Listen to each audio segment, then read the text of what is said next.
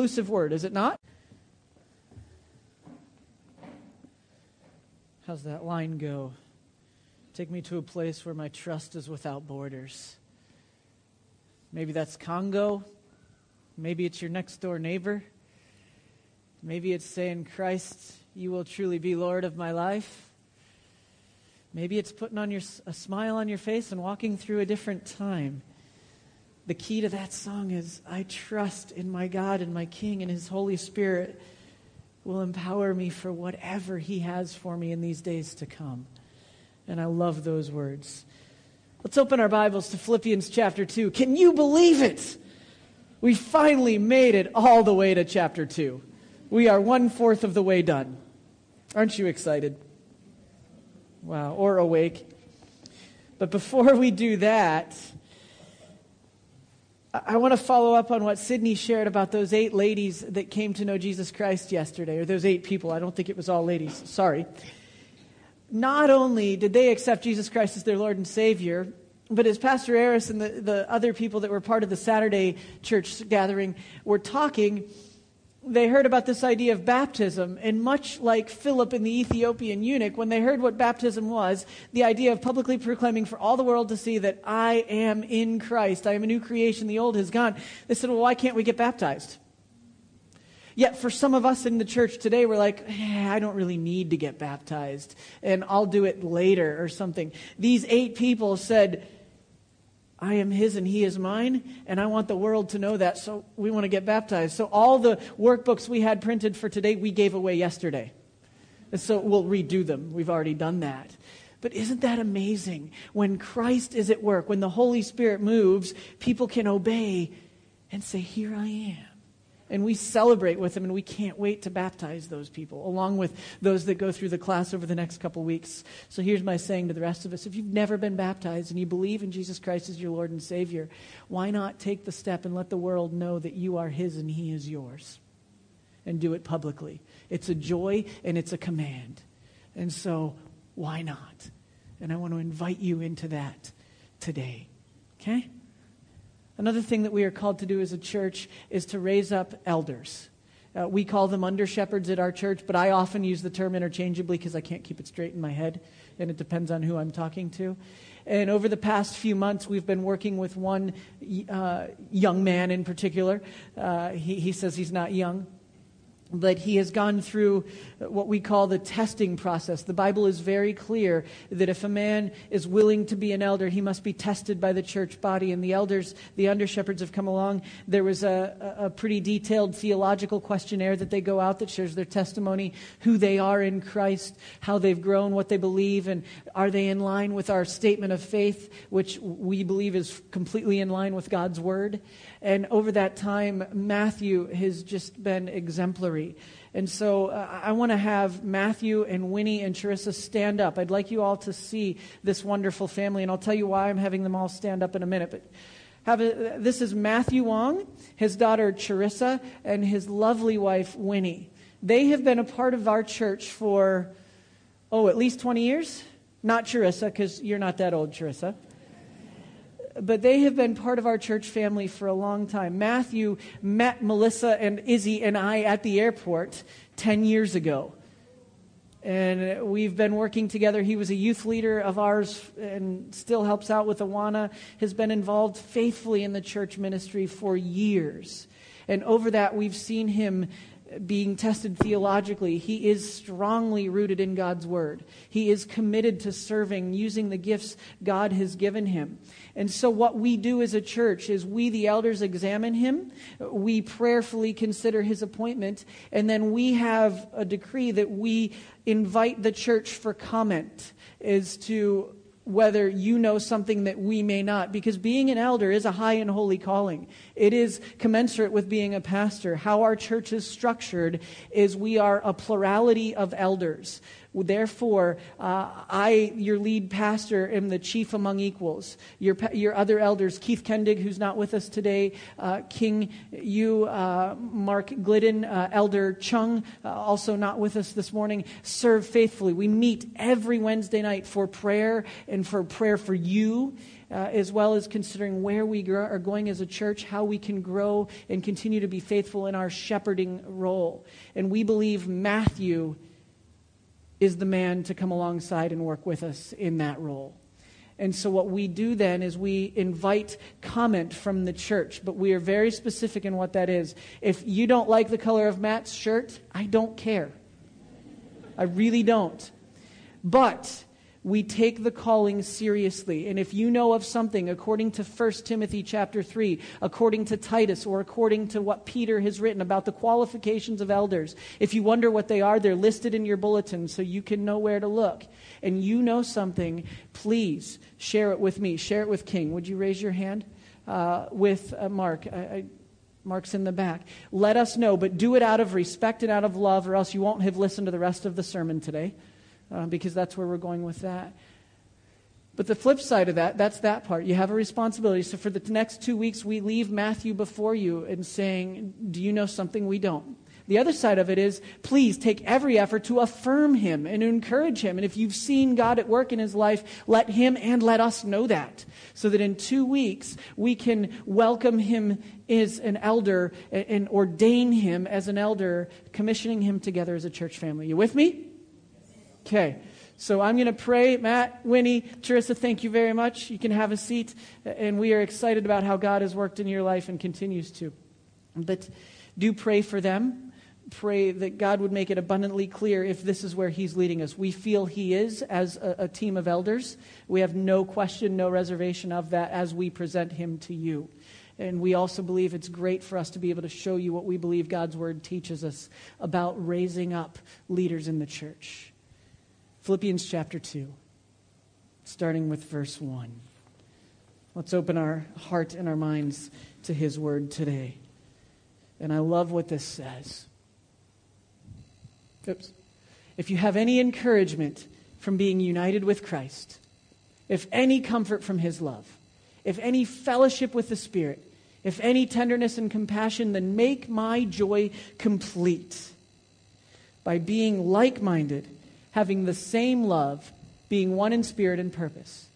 Do nothing out of selfish ambition or vain conceit, but in humility consider others better than yourselves. Each of you should look not only to your own interests, but also to the interests of others. Aren't you all excited about what we're going to talk about on this one? If this doesn't uh, apply to all of us, I don't think you heard what we just said. This cuts to the heart of following Jesus together as the family of God, as brothers and sisters, saints in Christ Jesus. Let's pray.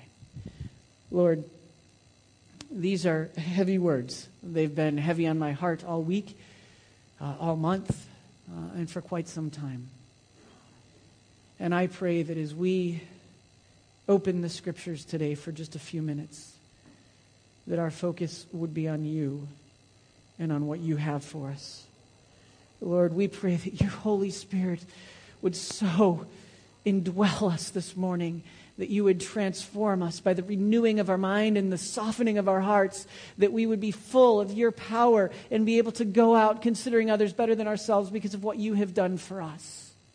Because of your grace, the good news of Jesus Christ, and that our hope and our confidence is in you. And so, Lord, as we think of that, we think of Matthew Wong and, Winnie and Charissa as they prepare to be. Uh, for Matthew to be an under shepherd at AIC. Would you bless them? Would you strengthen them? And would you affirm the calling upon their life and upon our church for such a time as this? And now, Lord, we pray that you would soften our hearts and make us like minded in you. For this we pray. Amen. Well, it's an amazing thing when you consider that all the different types of people we have in this room that somehow we can often get along, right? Sometimes we don't. I get that. We'll deal with that as we go on. But uh, y- you know, I, I like my history, and you know, particularly, I like studying Abraham Lincoln. Uh, one of my favorite biographies all time is a book called Team of Rivals, and it is insanely thick and tedious at times, but it goes through the life of Abraham Lincoln. One of the things people don't know about Abe, do, does anybody know his nickname? Honest Abe. A Canadian knew that. Nice. But not everybody does outside of America. And I grew up thinking this is normal, but then I preach here and I realize that you didn't grow up hearing all about Honest Abe, who once borrowed a book from a library, forgot to return it, and then took it back years later or something. So the story goes, hence honesty. Not only was Abe honest, he was a gifted leader. He was a gifted communicator. He was a man that was known to pray and seek God in dark times, hopefully in good times as well. He was very resolute, full of perseverance. And here's the thing we don't often know about Honest Abe he was gutsy. He saw a vision of a United States of America that needed to abolish slavery, that needed to fulfill the U.S. Constitution that had been written over 50 years before that, and needed to do so in a way that could preserve the Union, including the southern states that were threatening war when he was elected. And as Honest Abe considered all of this together, he allowed his name to be raised as a candidate to be President of the United States of America, which is a job I don't think anybody should crave personally. It's very difficult, and it was especially at his time in, his time in history. Well, by a series of almost fluke circumstances and the sovereignty of God, Honest Abe was elected to be the re- newly formed Republican National Party's representative to be elected president. So he went up against the Democratic candidate and he won miraculously, and nobody expected it. In fact, the man had lost more elections than he'd won. Eight times he ran for different office and he lost, yet he still became president of the United States of America. He ran against man, men like William H. Seward, uh, he ran against Edward Bates, and I'll tell you a little bit more about them, uh, and Salmon Chase. And each of these three men were well known all over America. Each of these three men had significant wealth. Abraham Lincoln did not. Each of these men had great levels of education. Abraham Lincoln did not. He had the bare minimum. Each of these men had influence in their specific areas. Lincoln had little. He couldn't even get elected to his own state's Senate, his own state's governing body. He was not an all star. But when he was voted as President of the United States of America, he looked around the room and saw a vision of a United States of America. And when he had to name his leadership team, he did something very courageous and something very humble. He looked around at all three of the men that had been his most notable opposers and invited them to serve in the most high levels of leadership in the United States of America. William Seward was named to be the Secretary of State. When he accepted the nomination, he secretly told his wife and his daughter that he would seek to undermine Lincoln at every term so that when it was term for the reelection, Seward would become president. A few years later, Seward wept openly when his best friend, arguably Will, uh, Abraham Lincoln, was killed. He was so faithful that he was key in helping Lincoln get reelected to a second term. Edward Bates, a legal giant, a man of great influence in the South that opposed slavery but still felt he could do a better job than Lincoln. So Lincoln went after him. And you know what Lincoln did with him? Didn't say, Look at all the things you said about me and all the ways you tried to undermine my ability. No. He made him the attorney general. He made him the one to figure out how to abolish slavery in America. Lincoln chased down another enemy and brought him in and said, We have a same vision. Can we get there together and work this out? Salmon Chase, a man with not only a weird name, but very strong ideals. And from my state of Ohio, William Seward was actually from the town I lived in when I was a little kid. I went to the Seward house all the time.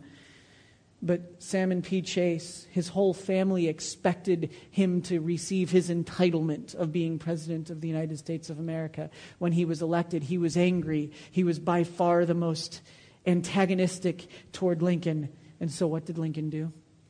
Lincoln made him Secretary of the Treasury because Lincoln said publicly, I know of no one better that understands our economy and its needs right now in a time such as this. Why do I tell you all these things? Because history has shown that Abraham Lincoln was able to stand in the face of severe opposition and lead a country in a way that we say he did it very well. Yet, what he did better than anything that he's given credit for is he gathered people around him and he said, Let's go there together. You may not like everything about me. You may not agree with how I do things, but I value you I will defer to you if you make a valid point. And he was known to have lengthy debates over massive issues of international significance. Remember, much of the world's economy was based on America's production of cotton at that time, which was in the slave owning South. Abraham Lincoln was charged with trying to figure out how to continue that economy while abolishing its workforce. These were heavy times. And Lincoln figured out something that the Apostle Paul invites the church to do get along and work together. Now, when you put it in perspective for us today, we may not be facing opposition quite like Abraham Lincoln. Every day of his presidential life, he had a death threat brought against him. That was no secret. People wanted him dead. Now, it is my prayer that whatever situation you find yourselves in today, no one is hoping you die. But even in the church, as I shared with some people yesterday uh, on a few occasions, there have been times when we struggle with this, this idea of being like minded that the Apostle Paul tells us about because the idea of being like minded is the linchpin of this phrase here. But we've got to put it into perspective. We've got to go back and we've got to remember what Paul has already said. He has reminded us that for me to live is Christ and to die is gain. And that's a, a truth that can be universal for all of us because if we are a new creation alive in Christ Jesus, what better relationship is there than bringing glory to Him? That's the premise of all of Paul's life. There is nothing better than knowing Jesus Christ. There is nothing better than following his way. And I will say this over and over again because I don't just like Paul's words, the verse that most of us have remembered. I believe it to be true. And I know it's true because every time I try to do it on my own and choose my way over God's way, it fails miserably. It might bring momentary gladness or joy, but in the end, I've dug a hole for myself that is worthless. That I've created a treasure here on earth that has no lasting value. Yet Paul reminds us we are invited to a relationship that spans eternity. We are invited to a life of meaning that goes beyond what you will have for lunch today. I recommend dim sum. Now I've made you hungry. Paul says there's nothing better than knowing Christ forever. You realize we are in this together forever. So look around. You're with your family. We are adopted as sons and daughters of the Most High God. And so you look at that person next to you and you think, I'm going to see you in eternity. And if you wonder, I'm going to see you in eternity, this message is for you. So listen with me and see if we can grow together. Because then, right before Paul gets us into today's text, he says this. And this is what we were reminded of last week. Whatever happens, whatever is an inclusive word, is it not? It doesn't really leave any room for, except in this case you're off the hook. So let's take that. Whatever happens, conduct yourselves in a manner worthy of the good news of Jesus Christ, the gospel of Jesus Christ. Then, whether I come and see you or only hear about you in my absence, I will know that you stand firm in what? In one spirit. You're standing together. And that's how we finished last week. We were reminded that we are in this together, that you are not alone, that we want to walk together. How sweet it is to know that in times of trouble and in gladness, we can turn to a brother and sister in Christ and pray and share with them. And if you can't, let us help you. Let us introduce you to brothers and sisters that would love to walk through life with you. We can celebrate that Victor is on his way to Congo and be amazed at how God is providing everything from immunizations to timing. And we can say, God is at work. We can celebrate eight ladies that say, Why shouldn't I get baptized? I've given my life to Jesus. I am His. In the same breath, when sadness comes, when conflict comes, because conflict will come. You and I, I know you'll be surprised as I was, but we are not perfect and we will make choices that are not always as holy as they could be, thus potentially affecting others in a negative way. So, how do we handle that? And, and how can we press on, being firm in one spirit, seeking to be the body of Christ, pure and spotless before God our Father? Well, it's pretty simple. And it starts with what we've already t- talked about be like minded. Now, lest you mistake what this means, this does not mean we are to be robotic. Okay? We are not all to be exactly the same. There's a, a, famous television show made by the BBC, I think it's been around over 40, 50 years, called Doctor Who. Anybody heard of it? Okay, the rest of you, I don't believe you. I think it's hard not to hear of Doctor Who lately. Uh, but anyway, there's I can't remember what they're called, and you can tell me later. But there's this group of humans that kind of become robotic and just walk around aimlessly like this for one purpose, and that's to eradicate other humans and suck them into their life or whatever. I don't understand how it works. But that is not what we are called to in Christ. God made us different on purpose. Did you know that? God made you the way He did, fearfully and wonderfully. He made you in His own image. He made you as His child of great value. He did not make you the same as that person you're sitting next to. But when you became a believer of Jesus Christ and in your heart set him apart as Lord of all of your life, you were invited into the church, capital C, a global fellowship of believers all over the world of which you are now part if you believe in Jesus Christ as your Lord and Savior. And in so doing, we are called to be like minded, valuing that which is of importance to God our Father through his Son Jesus, empowered by the Holy Spirit. You with me? So, what does it mean to be like minded? That we should all agree on everything? No. In fact, I believe, as I said uh, before, that conflict and discussion and debate can be healthy in the right context and in the right spirit. What does Paul teach us about being like minded?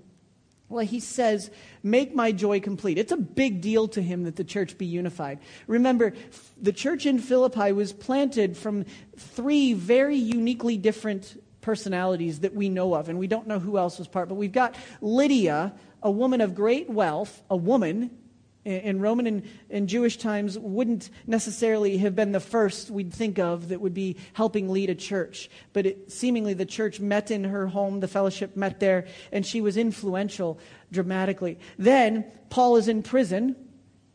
The earth shakes, the prison doors open, and he could escape, and instead he stays put and leads the jailer that was in charge of him to Jesus Christ. And that jailer, the Philippian jailer, becomes part of the fellowship. So you've got a, woman that's quite successful in expat. You've got a Philippian jailer that's been a, a, Roman soldier of some regard. And this is kind of his going out to pasture role. It's an easy role, uh, but still has great reputation in certain circles. And finally, you have a girl that was healed of demon possession and fortune telling and was brought to a place where she accepted Jesus Christ as her Lord and Savior. Vastly different socioeconomic status, vastly different ethnic backgrounds, and vastly different maturity levels.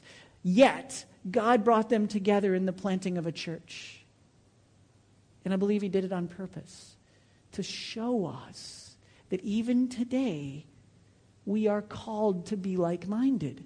We are called to figure this out, but we don't do it on our own, and we don't do it out of blind obligation. We do it out of joy. Because when we look at the idea of like mindedness there, it's this idea. We think about the mind. Okay, I am going to will that I like this person, and therefore we're like minded. Nah, that's not what Paul meant when he said it. If you look at the, the Greek and the context that was going with it, it wasn't just a way of thinking Paul was inviting us to. He was inviting us to a decision of the heart, of the mind, of our will, and of our emotions that change our outlook on life, that change how we see the world separately and together in such a way that it changes our attitude. Paul was inviting the church not just to think the same thing, but to live out the good news of Jesus Christ in our emotions in our thoughts, in our very will, and in our attitude. And so, how do we do it? Well, you got to think of what he's telling us. If you have any encouragement from being united with someone, who are we united with? If you go back to verse 1, in case you're wondering. If you have any encouragement from being united with Christ. You see, I promise you, no matter how hard you try to be like minded one with another on your own, you will fail. Let's take me, for example. I will fail you. I will not get back to your email or your phone call fast enough, and you will be offended by that. I will say something that wasn't gentle enough or wasn't understanding of the situation, and therefore you might be offended by me. And I hope genuinely I don't do that and I don't plan. I don't sit today and think, who can I offend today? But in all reality, in a group this size, we may offend one another, correct? So, how do we handle it? We have to remember that it's not about Mike. It's not about any of us. We are like minded by being united with Christ Jesus. Everything that we teach must be centered on the good news of Jesus Christ. We are in Him, a new creation, that has been made and set apart for such a time as this. And if He is our perspective, He helps us see one another through the lens of Jesus. And oh, by the way, verse 5 onward teaches us that Jesus didn't consider equality with God something to be grasped, but made himself nothing, taking the very nature of a servant.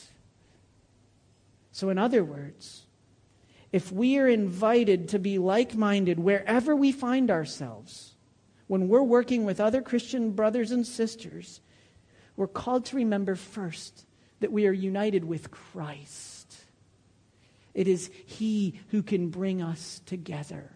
It is He who can, is the famous saying, why can't we all just get along? Well, we can be comforted by the love of Christ. It is His love that compels us because His love was so sacrificial. He put aside His own comfort and gave Himself up for us. He who had no sin became sin for us. He didn't consider equality with God something to grasp, but He made Himself nothing, taking on the nature of a servant. He loved us that much, and He invites us to do the same for others. He invites us to see people with that kind of love that is a servant love. And he says, Paul says, Church, get this. Jesus came to seek and to save those who were lost. And we are called to do that by how we serve and how we love and how we live empowered by the Holy Spirit. I will not be able to do it on my own.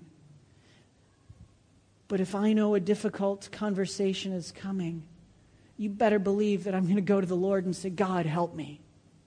And that I am going to rely on Him to bring together what I couldn't bring together on my own. Now, you say, but Mike, you don't understand. In my case, the egos in the room are way too great. I believe you. I've been around enough to know that it can seem miles apart to get people together. In my previous church, uh, we embarked on a multi million dollar US dollar building campaign. You want to get rid of a pastor, try to build. That's usually how it goes, sadly.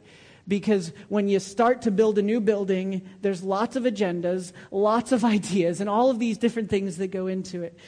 And shortly after we embarked on this new project, our senior pastor resigned. And the leadership of building this new project was a void.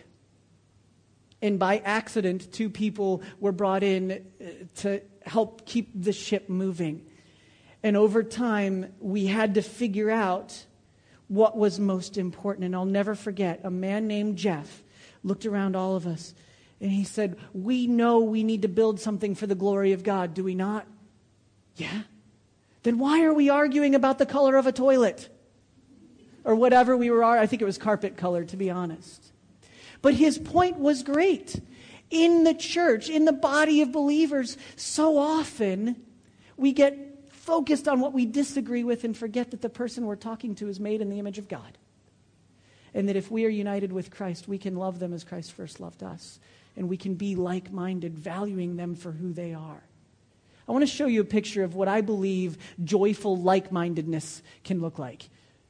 I've got to get back there. My iPad's not working. So, but this is a great example because you can see the will, the intellect, the very body and even the attitude and emotions connect with this group of young men as, as they do something that's seemingly quite simple. See what you think about these guys being like minded. Two minutes.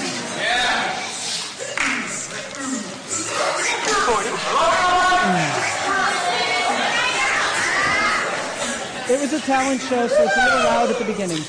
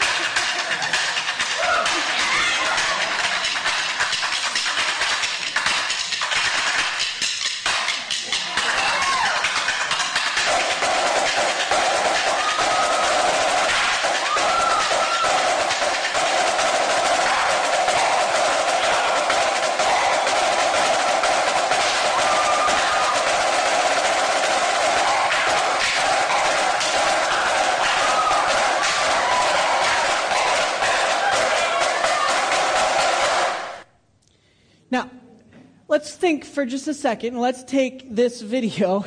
This was done in 2011. These guys found out there was a talent show. They had one week to prepare, and that's what they came up with. That's the first of six minutes. It's actually about a six minute video of them doing this. I have no drumming ability. I can't imagine what that takes. You guys can tell me about it later. But here's the thing.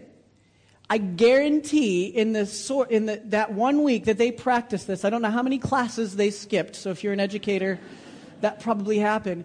But I guarantee there was debate over what they should do and who should be the leader and how it should work and all those things, right? They're teenage boys for crying out loud.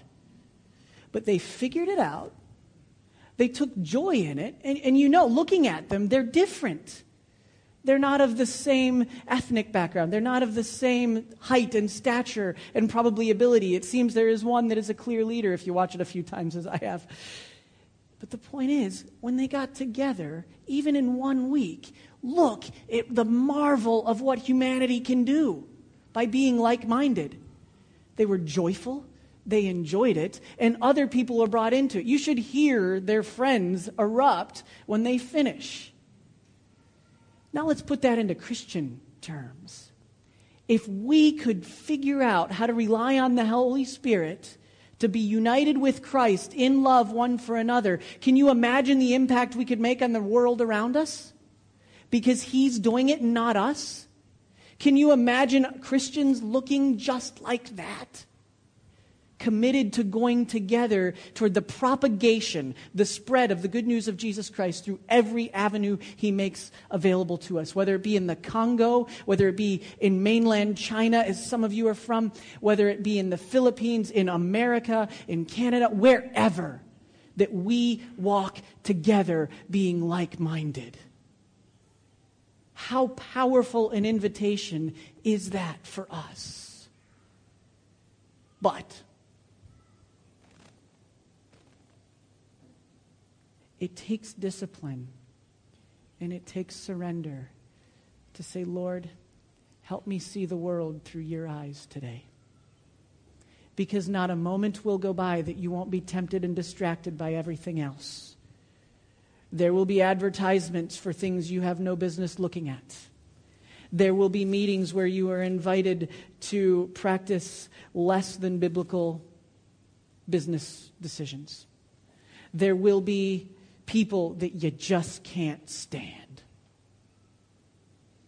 And yet, we are called as the church to see the others as Christ saw us through a lens of compassion and gentleness, which Paul says in verse 3 or verse 2.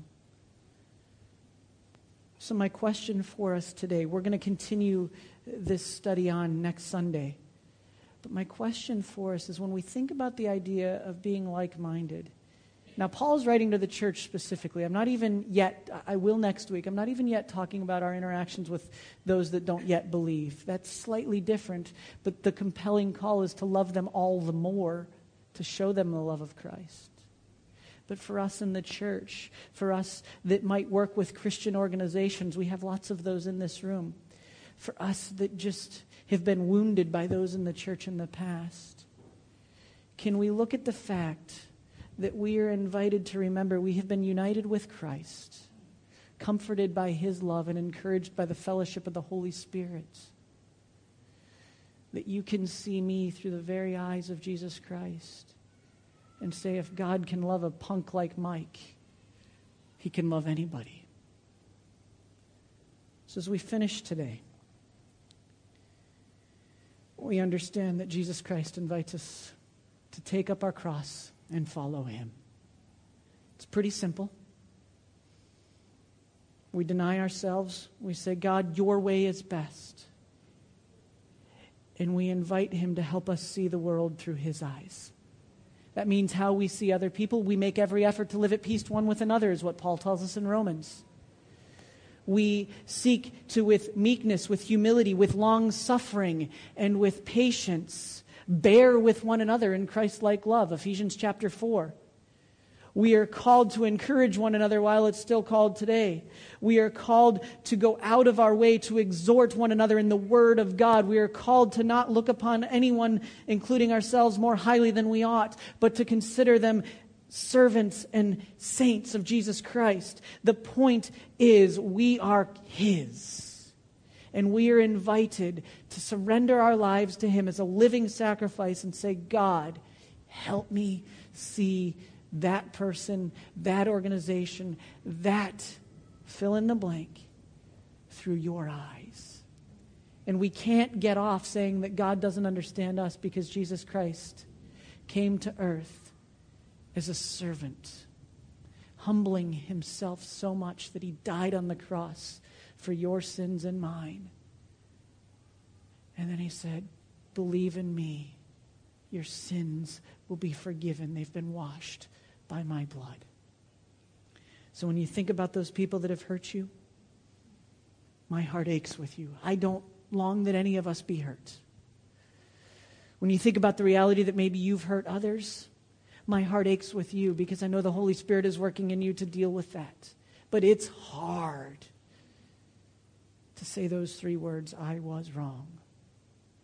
My heart aches with you as well, but I pray for you that you will have the joy of the Spirit of the Lord to practice the ministry of reconciliation, is what it's called, to be making made right in another relationship. And the great thing is, we're not called to do it on our own. We are called to see the world through Jesus' eyes. He already reconciled us to God through Christ. And then he invites us to do the same and do it together in community as we walk together, sharpening one another as iron sharpens iron. My prayer is simple today.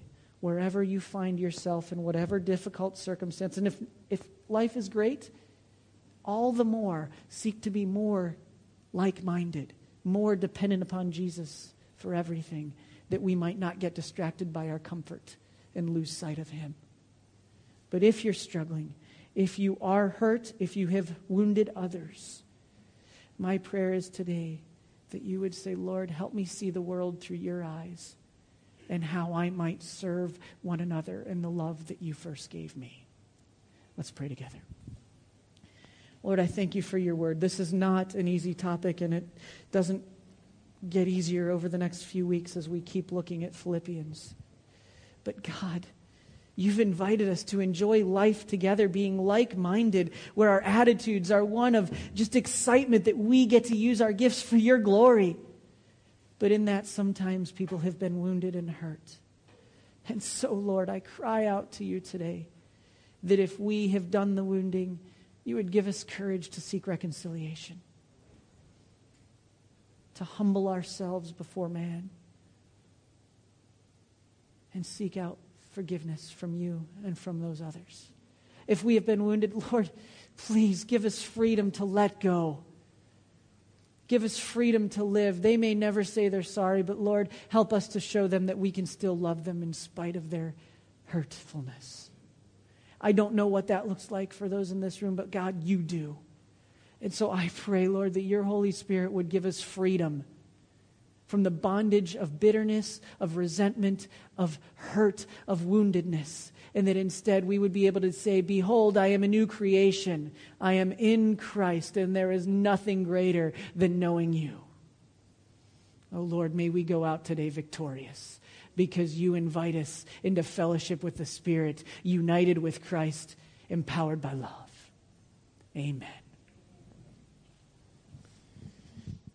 May I request everyone to please stand as we sing our closing song?